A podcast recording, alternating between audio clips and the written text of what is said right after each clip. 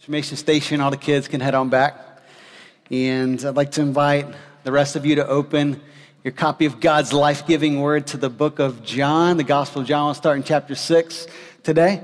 Uh, so, John chapter 6 will be in verse 22. And also, do me a favor, and I'm going to ask my ushers to help us out. Um, if you did not receive this uh, 2020 uh, vision, uh, guide along with uh, this other little sheet with the worship guide. Just hold up your hand real quick if you just kind of be bold enough to do that. Maybe everyone got them. If not, just raise your hand because I want to make sure everyone has this to really help out uh, as we work our way through uh, John 6 today. So just raise your hand really high. Looks like we covered almost everyone, which is phenomenal. Great job, ushers. Uh, way to go. Um, but yeah, really, really excited uh, to have shared our, our 2020 vision uh, with, with you last week. And as John said earlier, if, if you were not able to come because of the snow or whatever reason, uh, try to check that online. Or I'm going to hit some highlights today, uh, but it would probably be even more beneficial for you. In fact, it, it definitely would be more beneficial uh, for you if you would just jump online and uh, the sermon from last week. Um, so we're going to revisit some of that today, and I'm excited to, to share bits and pieces of it uh, with you as we journey through John chapter 6. Uh, well, uh, just this uh, past couple of weeks, actually two weeks ago to the day, uh, my wife and I, along with some other friends and family, we started this diet uh, for 30 days. It's called Whole 30 all right?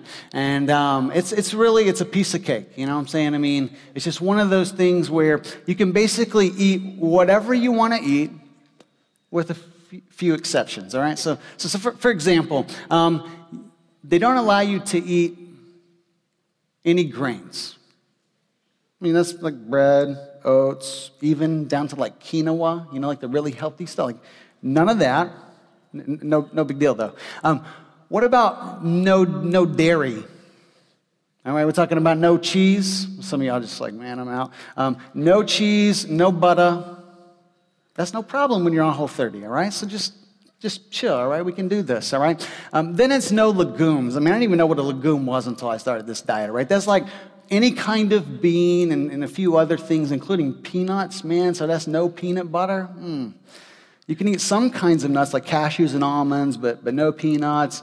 Um, and then, then, there are a couple of more um, no alcohol uh, for 30 days. And then this, this one's the, the best no sugar. No sugar. So, so, so you, you're probably asking the question, like, man, you know, sign me up. Like, where can I sign up for this, for this diet? Why on earth would people, you know, inflict such kind of self torture, you know, on themselves. Why would, why would people do this? All right. Well, well, just a few reasons. All right. Number one, as, as they say, um, it's supposed to help you physically by kind of resetting your metabolism, all right? And, and kind of pushing out inflammation that kind of builds up because of certain kinds of foods that uh, we eat. And so, so that's, that's one motivation. Uh, we did this three years ago, by the way. And one thing that I really loved was that it gave me a, a new kind of energy, you know? And it just makes sense. When you're only eating fruits, veg, vegetables, certain kinds of nuts, and thank you very much, meat, meat is allowed, otherwise I probably would not survive, um, then, um, then, then, you know, you're going to have more energy. But then I also love just the fact that when you're evaluating everything you put into your body, it changes the way that you think about food and how you, you know, continue to eat, not just for those 30 days, but even beyond. So I can tell you, I, I've eaten differently the last three years just because of Whole 33 years ago than, than I did before that.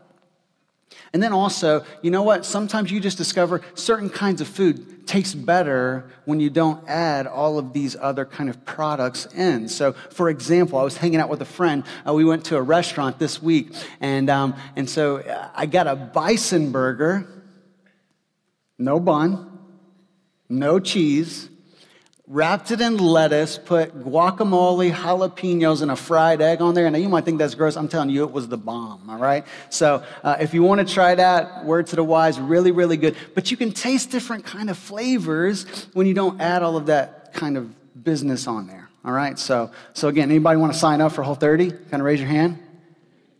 Are you cowards? Um, all right. Uh, anybody want to sign up to pray for for a pastor? Can I get some prayer? All right? Because I, I, ain't gonna lie, man, I'm hungry. You know what I'm saying? I'm, I'm hungry like right now. Um, so I could use the prayers. 15 more days, I think I can make it. Thanks to my lovely wife, she's been cooking it up just right. no additives, no processed foods. Thank you very much, Marcia. All right, so, so let, me just, let me just ask you what does your diet look like? Now, don't just start, you know, crawling under your, you know, seat or whatever. Um, but what does your diet look like? And in a kind of a physical sense, that's important, right? We all agree. What, what we put into our body is, is very, very important for how we, you know, can function throughout our days. But, but let me ask you another question. What, what about your spiritual diet? What, what does your spiritual diet look like day by day, week by week? What are you putting in to your soul on a regular basis. What we find when we come to, to John chapter 6 is that I, I, love this about Jesus and Christianity. Oftentimes people view Christianity as like, man, list of, of do's and don'ts, more don'ts than do's. So it's just like a bunch of restrictions, like the whole 30, you know? Can't eat this and can't eat that and can't do that and can't go to this place. When in reality, Christianity is less about what we can't have or shouldn't do and more about what we can have and should do. Follow me? So when Jesus says, Come and follow me, come and see what I'm all about in the life that you are intended to live all in the beginning, um, what he's doing is really he's inviting us to a feast. It's a feast to know Christ. And that's exactly what he's going to tell us in John chapter 6, verses 22 through 71. I'm going to read kind of quick today, all right, when I read these verses, but, um, but follow along. Just going to start off with the first three, all right? It says this, coming out of uh, the, the, the, first half of chapter 6, says this On the next day, the, the crowd that remained on the other side of the sea saw that there had only been one boat there, and that Jesus had not entered the boat with his disciples, but that his disciples had gone away alone. Other boats from Tiberias came near the place where they had eaten the bread after the Lord had given thanks. So when the crowd saw that Jesus was not there, nor his disciples, they themselves got into the boats and went to Capernaum seeking Jesus. All right, so just to kind of uh, catch us up to speed, all right? If you weren't here a couple weeks ago, you already forgot. All right, the first part of John chapter 6 finds Jesus teaching the crowds, which he, he was an excellent teacher. He taught with authority, he taught with wisdom. And so many, many people, hundreds of people, in fact, thousands of people, all right? I don't have Jesus' problem yet, all right? Um, thousands of people would come to hear him teach.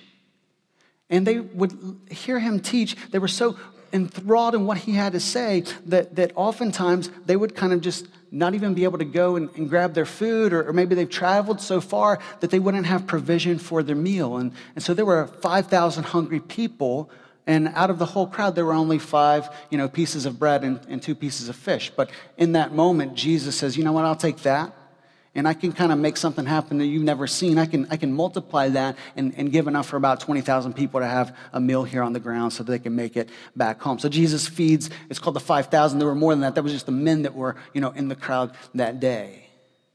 And then after that, as if that wasn't enough, then his disciples go to the other side where he kind of just retreats from the crowd to go and spend time with uh, God the Father. And, and, and so the, the storm rises on the sea, and Jesus walks on the water to catch up with them and helps them make it to the other side. And so it's no surprise then that the, the crowds would, would be curious hey, Jesus just did this unbelievable supernatural miracle right before our eyes. We want to we want to see him again. We want to talk to him more. We want to hear more of what he's all about. So they're looking for him. They can't find him. So they know that the disciples went to the other side of, of the lake. They also should go to the other side to catch up with Jesus. That's what happens. And in just verse 25, it's almost kind of uh, comical. When they found him on the other side of the sea, they said to him, Rabbi, when did you come here?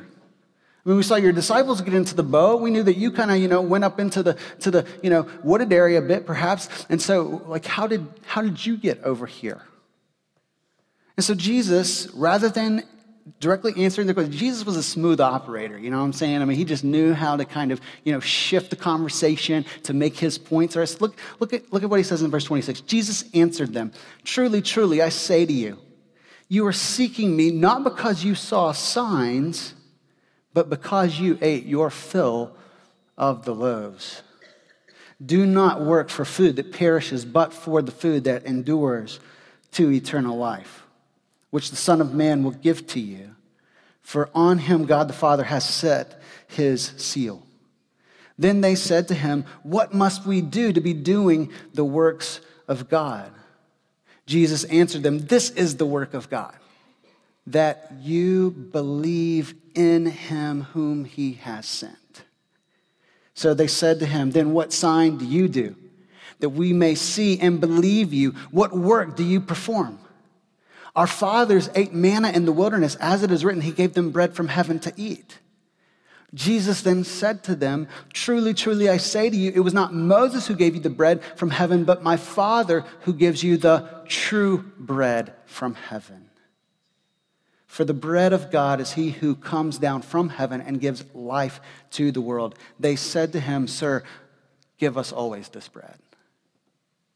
So, so there, are, there are two invitations from John chapter 6 that we, we see Jesus extending to the people that he spoke to on that day in the synagogue in Capernaum, his disciples, along with some of the crowd who had sought him on the other side of the sea. So there, is an invitation that he extends to them, and there is an invitation that he extends to us, and it is the same invitation. It is such a simple invitation, and it's up to us whether or not we want to receive his invitation and experience what he desires to give us. So the first invitation is simply this come and feast.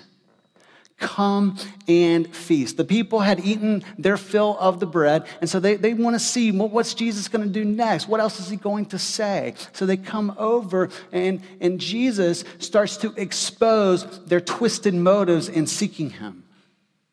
So, first off, we could say strike one is, is seeking after Jesus for selfish gain. He says, You're coming over here because you, you had, you know, a nice meal. And so, what we need to realize very quickly is that we all are tempted. I too am tempted, even, even to this day, even though I'm in Christ, I'm tempted to come to God because of what can, God can give me rather than just coming to God because God is God and He is amazing. I mean, what relationship, like what, what a father uh, wants their son or daughter just to come to them and say, hey, you know, give me what you have to give me, but, but I don't really care about you.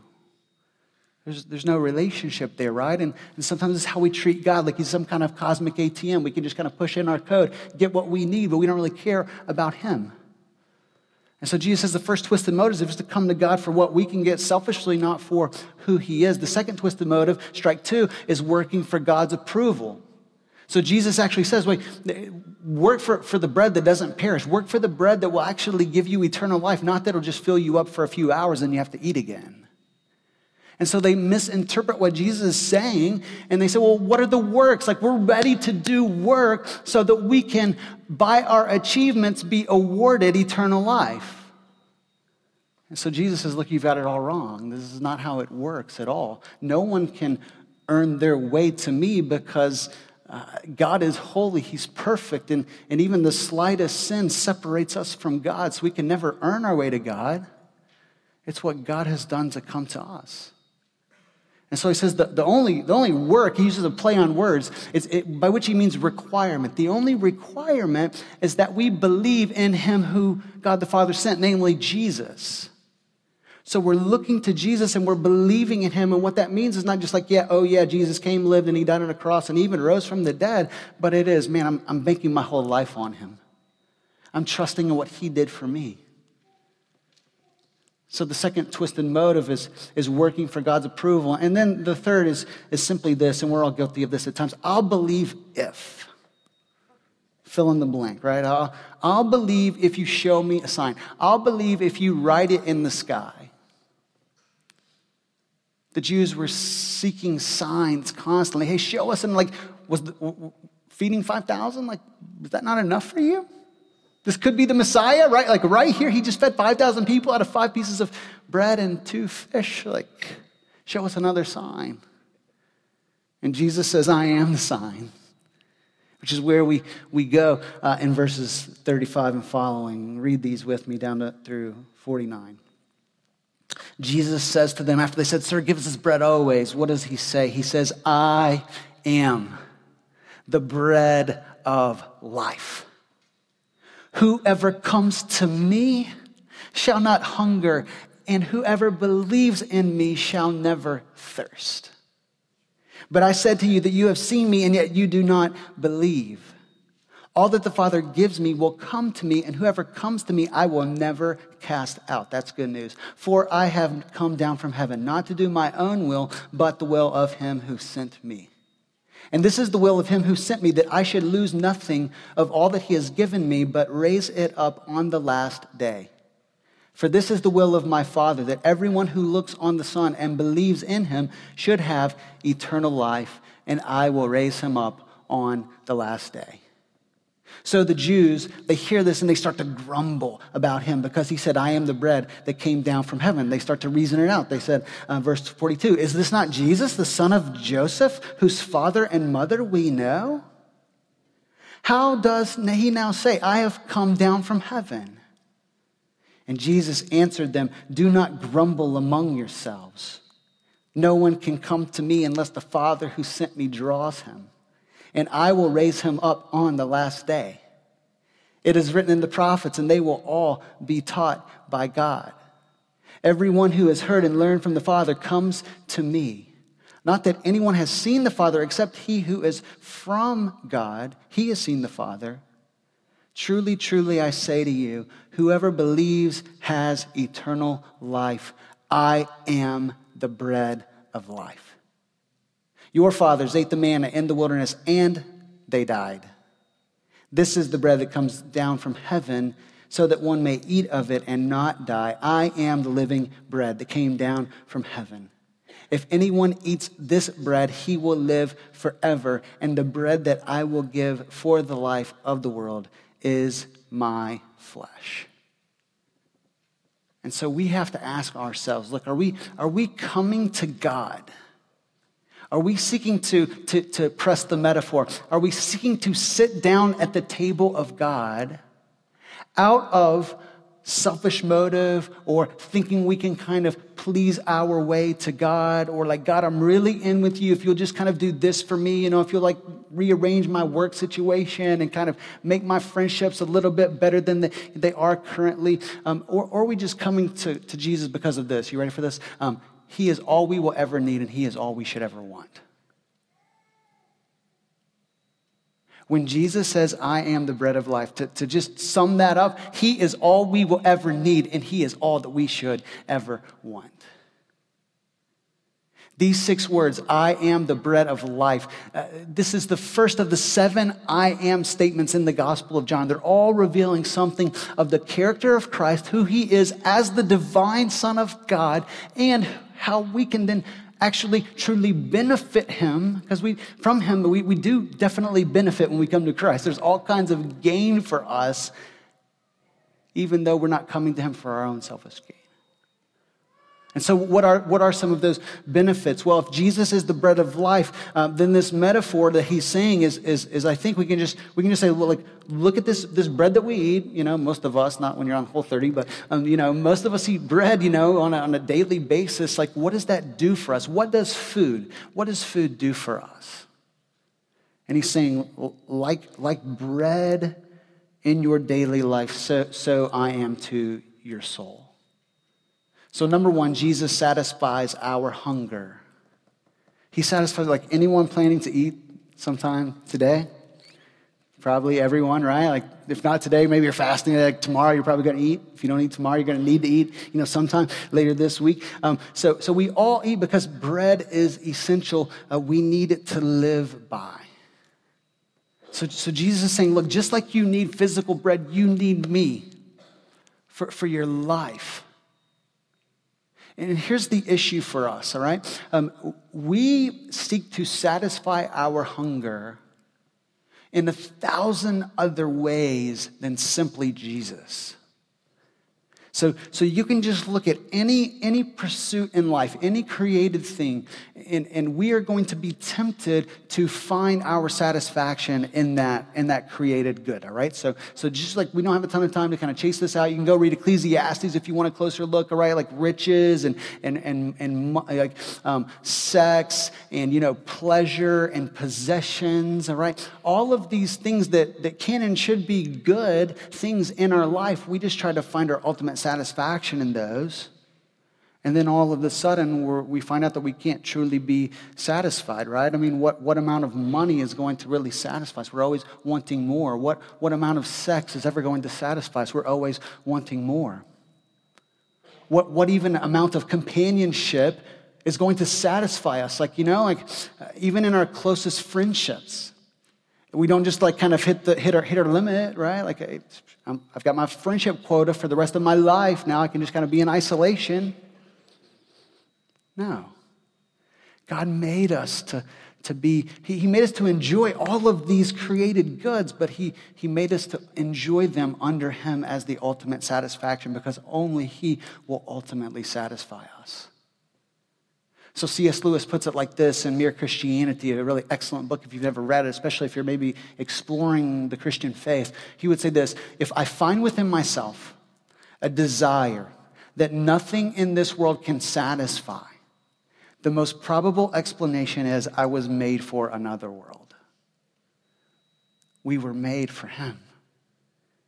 Everything else is going to come up short if we're, if we're seeking our ultimate meaning and purpose and satisfaction in life in those other created things. Jesus alone satisfies our hunger, He also energizes our lives.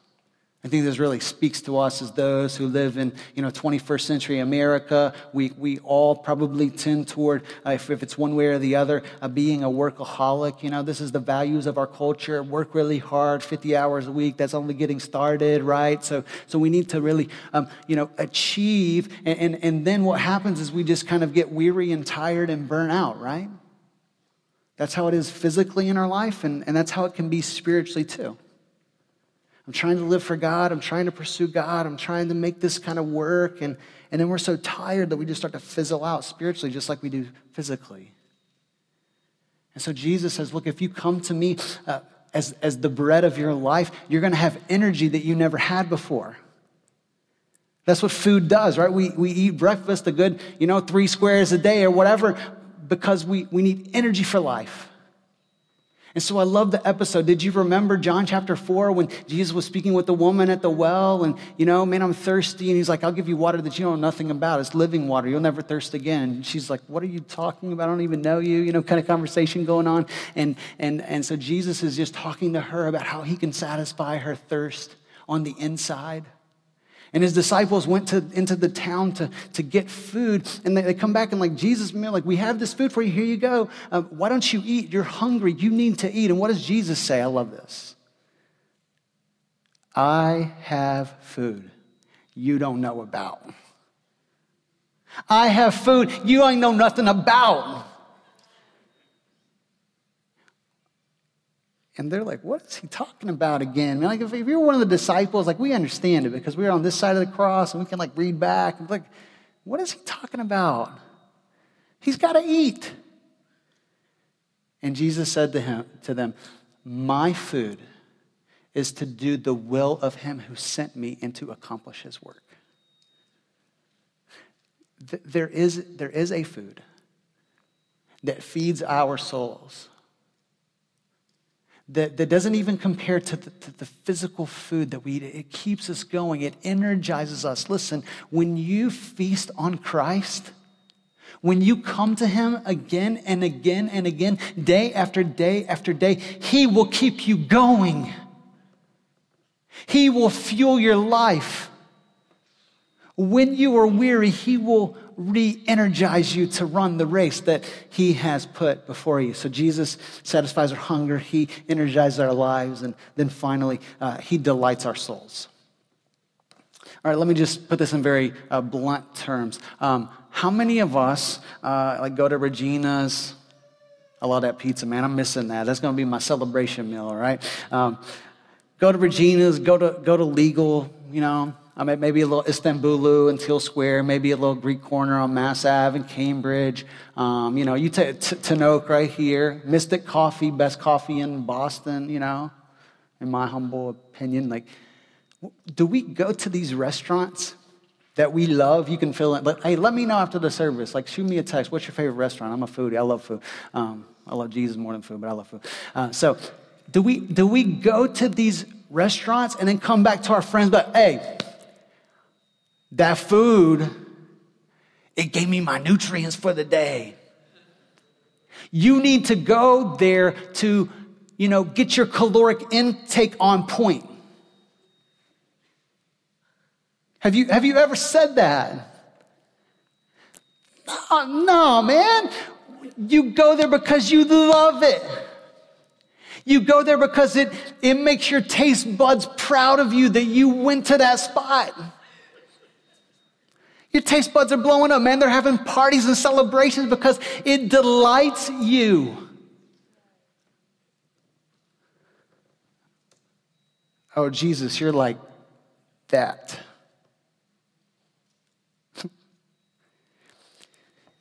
when we understand this bread of life, this is no longer a chore. Like coming together with other family on Sundays, not a chore. Picking up that word, and, and it says life, we'll see that down in verse 63. It's, it's, it's not a chore. It's not a chore for me to wake up and pray and spend time with God, the, the, the, greatest friend that I have in this world. It's not a chore for me to serve others and give my time away for the sake of someone else. It's no longer a chore, it is actually a delight. This is how revolutionary it is to discover that Jesus is the bread of life. He satisfies us, He energizes us, He delights us. But here's the, here's the million dollar question. If, if Jesus is all these things, then how can, I, how can I have him? How can I experience that which satisfies and that which delights? That sounds pretty good. I'd like to get in on that. How can I have him? And so Jesus is going to explain very uh, clearly to us, uh, starting then uh, down in verse 51. He says this I am the living bread that came down from heaven. If anyone eats of this bread, he will live forever. And the bread that I will give for the life of the world is my flesh. The Jews then disputed among themselves. Here they go again. They can't figure Jesus out, uh, saying, How can this man give us his flesh to eat? So Jesus said to him, them, Truly, truly, I say to you, unless you eat the flesh of the Son of Man and drink his blood, you have no life in you. Whoever feeds on my flesh and drinks my blood has eternal life. And I will raise him up on the last day. For my flesh is true food, and my blood is true drink. Whoever feeds on my flesh and drinks my blood abides in me, and I in him. As the living Father sent me, and I live because of the Father, so whoever feeds on me, he also will live forever because of me. This is the bread that came down from heaven, not like the bread the fathers ate and died. Whoever feeds on this bread will live forever. Jesus said these things while teaching in the synagogue at Capernaum. So, so what is this bizarre talk from Jesus about eating my flesh and drinking my blood? It, it, boggles the mind of, of those who heard, and perhaps even us today. Like, how can someone physically eat his flesh and drink his blood? Is this what Jesus is talking about? No. He's, he's speaking in metaphorical terms, all right? Just like Jesus will say, I am the light of the world in John 8, chapter, uh, chapter 8, verse 12. Or just like he'll say, I am the good shepherd, I am the door, the gateway into the, the sheepfold. Jesus doesn't mean he's a literal light. Jesus doesn't mean he's a literal door, all right? What he's saying is, I am giving myself for you on the cross where his flesh will literally be torn and given on our behalf, and where his blood will literally be spilled, his life in death for our life, that we might come to him and have everything we've ever wanted and everything that we could ever need. The cross of Christ is about us seeing that He is the provision that we could never make for ourselves. But then when we come to Him in His sacrifice, we receive everything that we need in this life. Everything.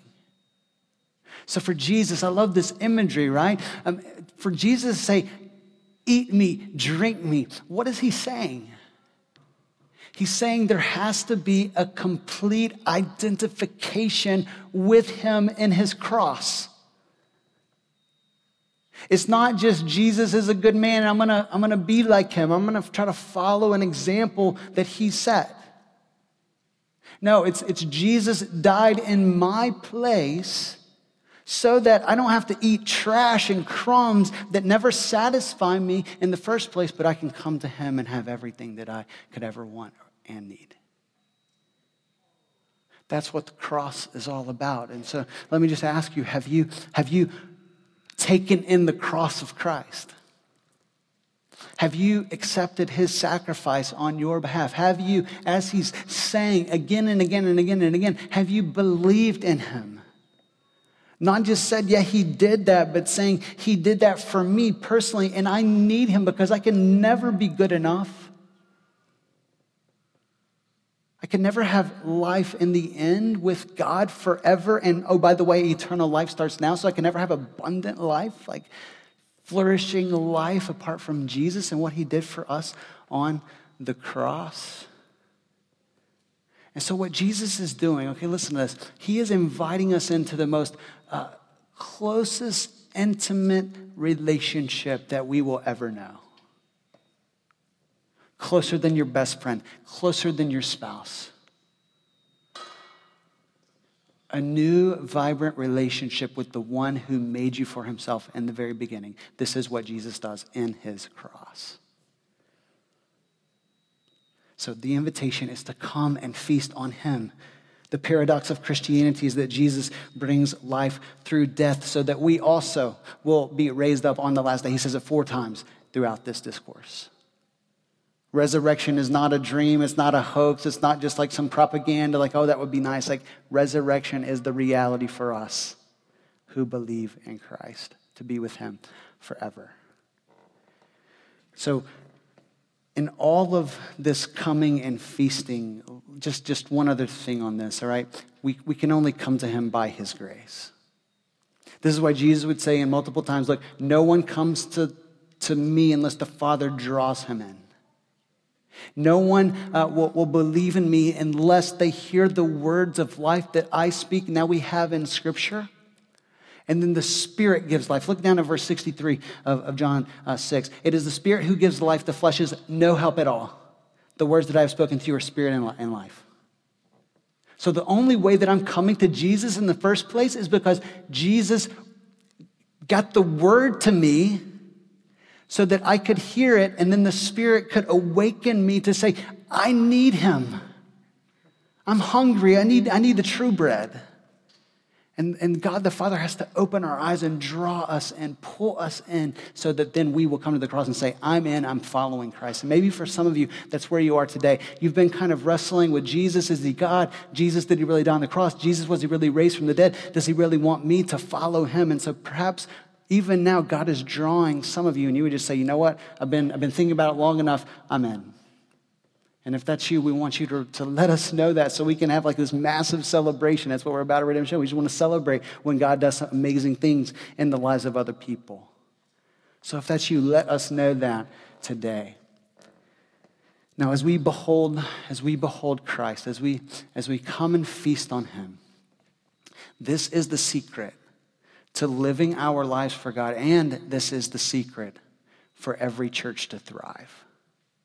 And so, what I want to do is just kind of rewind, and I'll try to do this quickly, but I want to rewind and hit a few points from last week's 2020 vision sermon.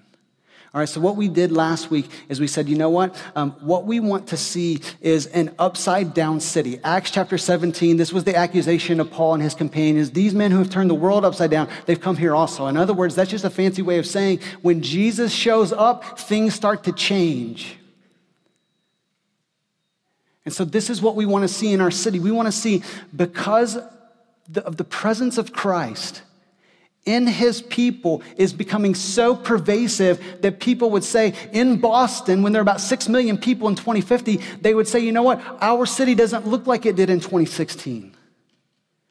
And so here's just a little dream. Check out this awesome timeline that I made, all right? This graphic designer, Pastor Turrell. Um, so, so 2050, all right? If we were to see 10% of the population attend a church like Redemption Hill, okay? We're not saying the church, we're not saying that we're the best church. We're just saying we're a church that tries to like just like it is, gospel cross, like we're just trying to give people life in Christ, a gospel centered church. If 10% of the population attended a gospel centered church like ours, that would mean that 600,000 people are in a church on any given Sunday.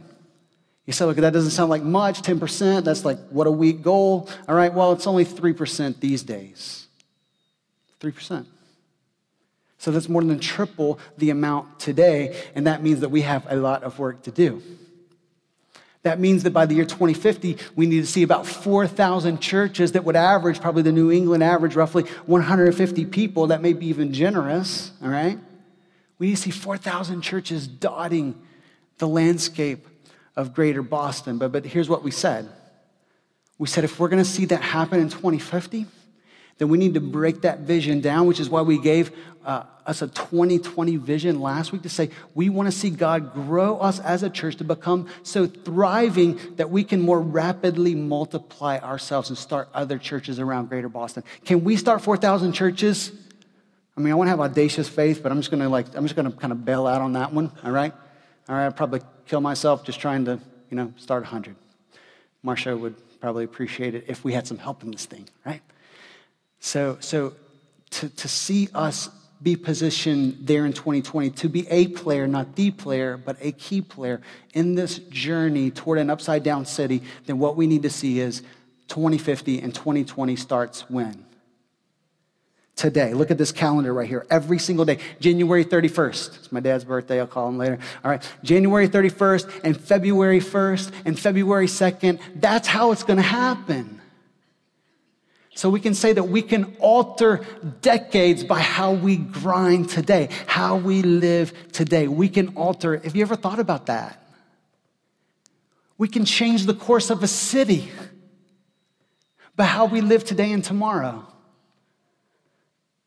That is what we are after. Now, now, how will we get there? Let's just talk about how we'll get there before we even talk like some, some kind of goals and, and, and, and focus points, all right? We said that we want to build and celebrate. And this gets me really excited, right? And this is all about John chapter 6, all right? First, we want to behold, all right? So, behold the glory of Jesus. That's just coming and feasting on Him. He's enough, He's better, He delights us. He moves us then uh, to, to, to go and live how we ought and should want to, to live. So, beholding the glory of Jesus as, or don't miss this, as a unified family. So, so this 2020 vision and these 2016 kind of goals, all right, they're not going to happen if about 5, 10, or 15 of us are on board. But if you start rallying, you know, a couple of hundred people to say, I'm owning that, and day by day we're then intentionally loving all people as we depend on the grace of God with audacious faith, I'm, I'm, just telling you, it can happen. And not only can it happen, I will be surprised if it doesn't happen. If we're coming and feasting on Christ and beholding Him, I will be surprised if we don't exceed every single one of these goals by the end of this year and 2020. I mean, I'm just going to say this. I, I pray 2020 is like 2018 and we have to just reset.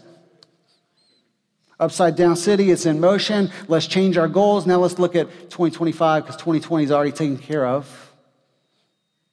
You like that. I see them smiles. All right. Them ain't the proper grammar, but I like to throw that in when I get excited. Um, so, so, so, so we're going to build and then we're going to celebrate.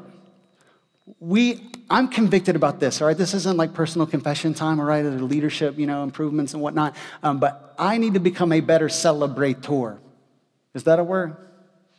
Who cares, all right? I need to become a better celebrator, a, per- a person that, that celebrates when, when we take steps and when we see God do his work, all right?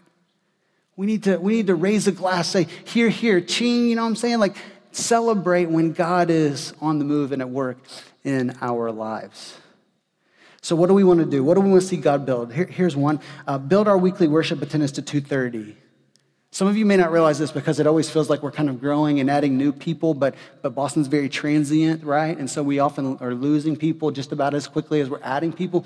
Uh, we, we actually haven't grown as a church in about the past 18 months. Is that, a, is that alarming? No, it's not alarming. Is that how we want things to, to stay? No. Because we want to become a rapidly multiplying church, and that's a lot easier when you have 450 people in the mix rather than a couple hundred.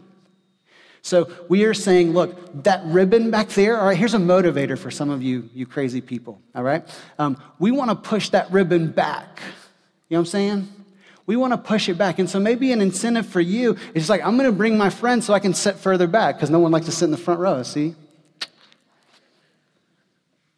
Now, that's just a funny kind of motivation. What about this? Um, 60,000 people in this city. 60,000 a couple, a couple few, handful of churches like Redemption Hill that are talking about Jesus in these terms.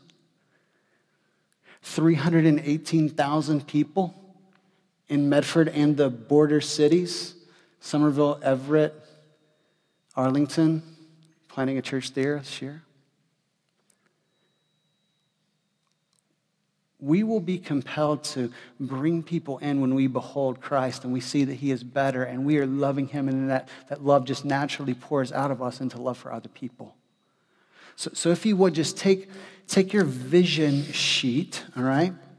And you'll see some of these goals, all right? Uh, build our weekly worship attendance to, to 450 in, in 2020, but, but then that's going to start by building our weekly worship attendance to 230 this year. And then you're just going to see some suggestions. You don't have to take one of these suggestions, you don't have to take one. But maybe you would just say, yeah, these are decent ideas, and I'm going to go after one of them. Um, as pastors, we kind of collaborate to brainstorm on some possibilities. And so, what I've done myself, I'm, I'm, I'm in the game, right? Um, so, you know what? I want to bring 12 friends with me to worship in 2016. That's like just one friend a month. I want to actually not just invite, I'm, I'm good at inviting people, but, but, but I also, don't always see those invitations uh, turn into people actually coming. So that, that's my goal. But what, what would be your goal? Maybe you would just take a pen and say, you know what, that one looks pretty good. Maybe I'm interested in that. And then, and then in a bit, what, what I hope you'll do then is write down maybe one, it can be one goal, it can be one, two, or three goals, but just say, this is what I'm after by God's grace, as I receive encouragement from other people, I may not see the goals met, but, but I'm going to do everything that I can to build and celebrate toward this personal goal because it's going to feed into this larger family goal that we have as a church. So we want to see uh, God build our worship attendance um, to 230 by the end of the year. Uh, what else? We, we want to see uh, 15 groups launch with 150 people connected. You say, well, Tanner, why do you have groups at Redemption? We have groups because we want to see people go deeper in their relationship with God and in their relationship with one another. And both of those things happen in our groups. So maybe an action step, you can see there are several. Maybe some of you say, well, I'll just, I've never been to a group. I'll just visit a group three times.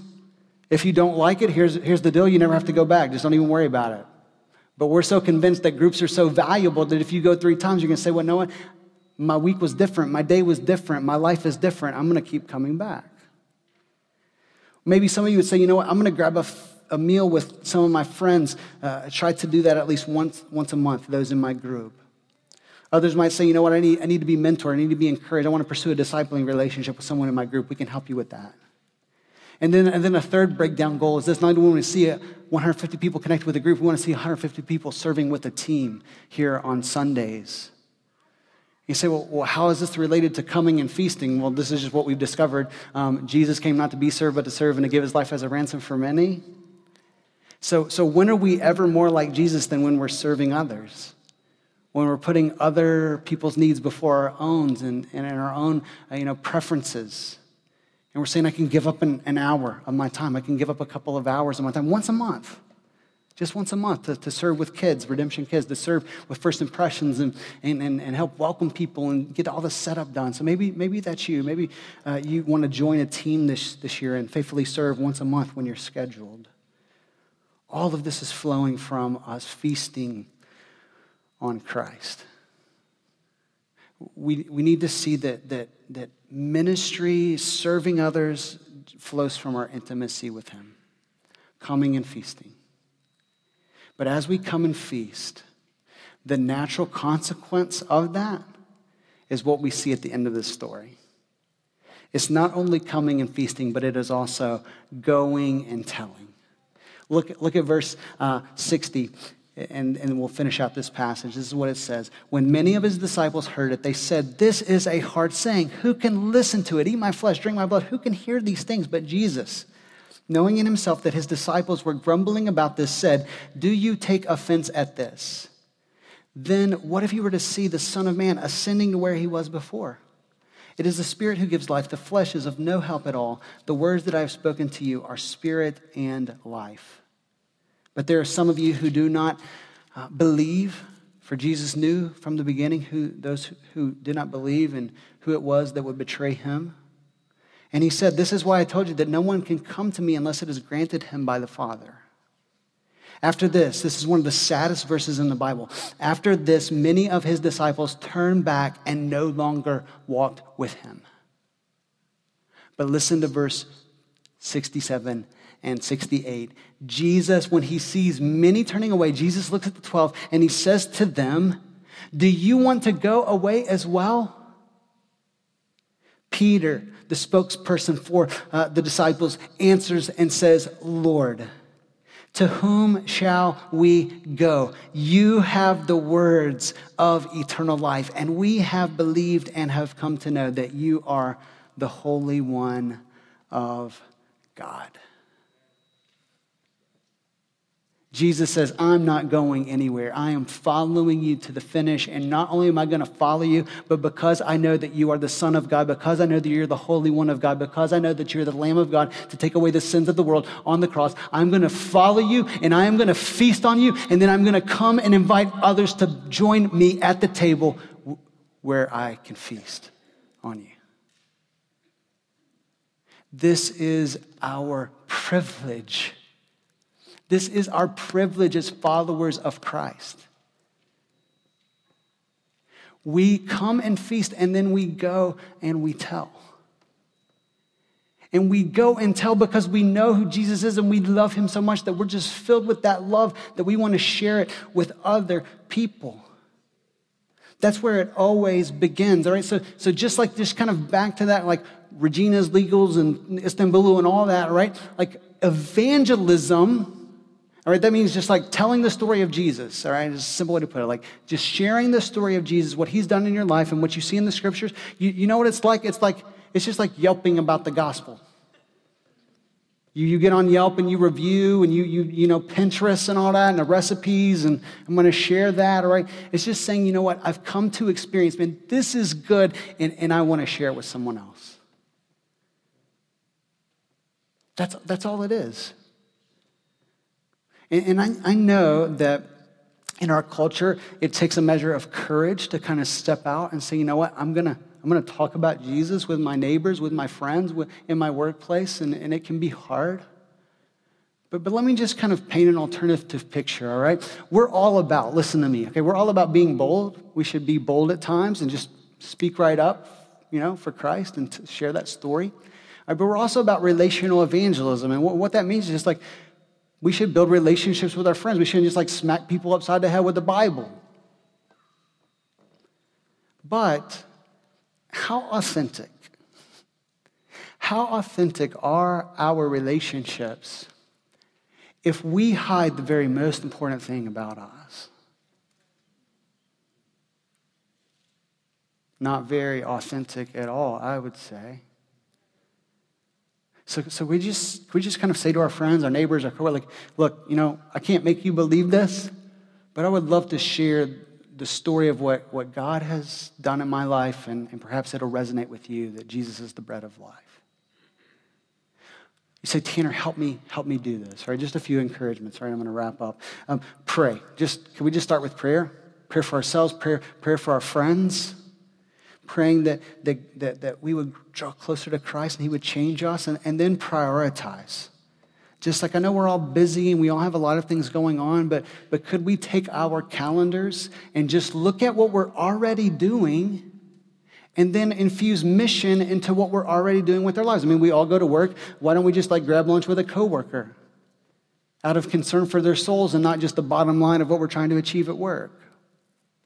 We're already going to parks and, and games and, and, and museums. Like, here's a great statement. I was hanging out with church planters at the beginning of this week, people who start churches like what we've done here. And, and, and so, this one guy in Chicago, he said this. He said, This is our philosophy do what you do, do it with others.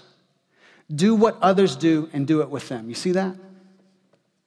So stinking simple, right?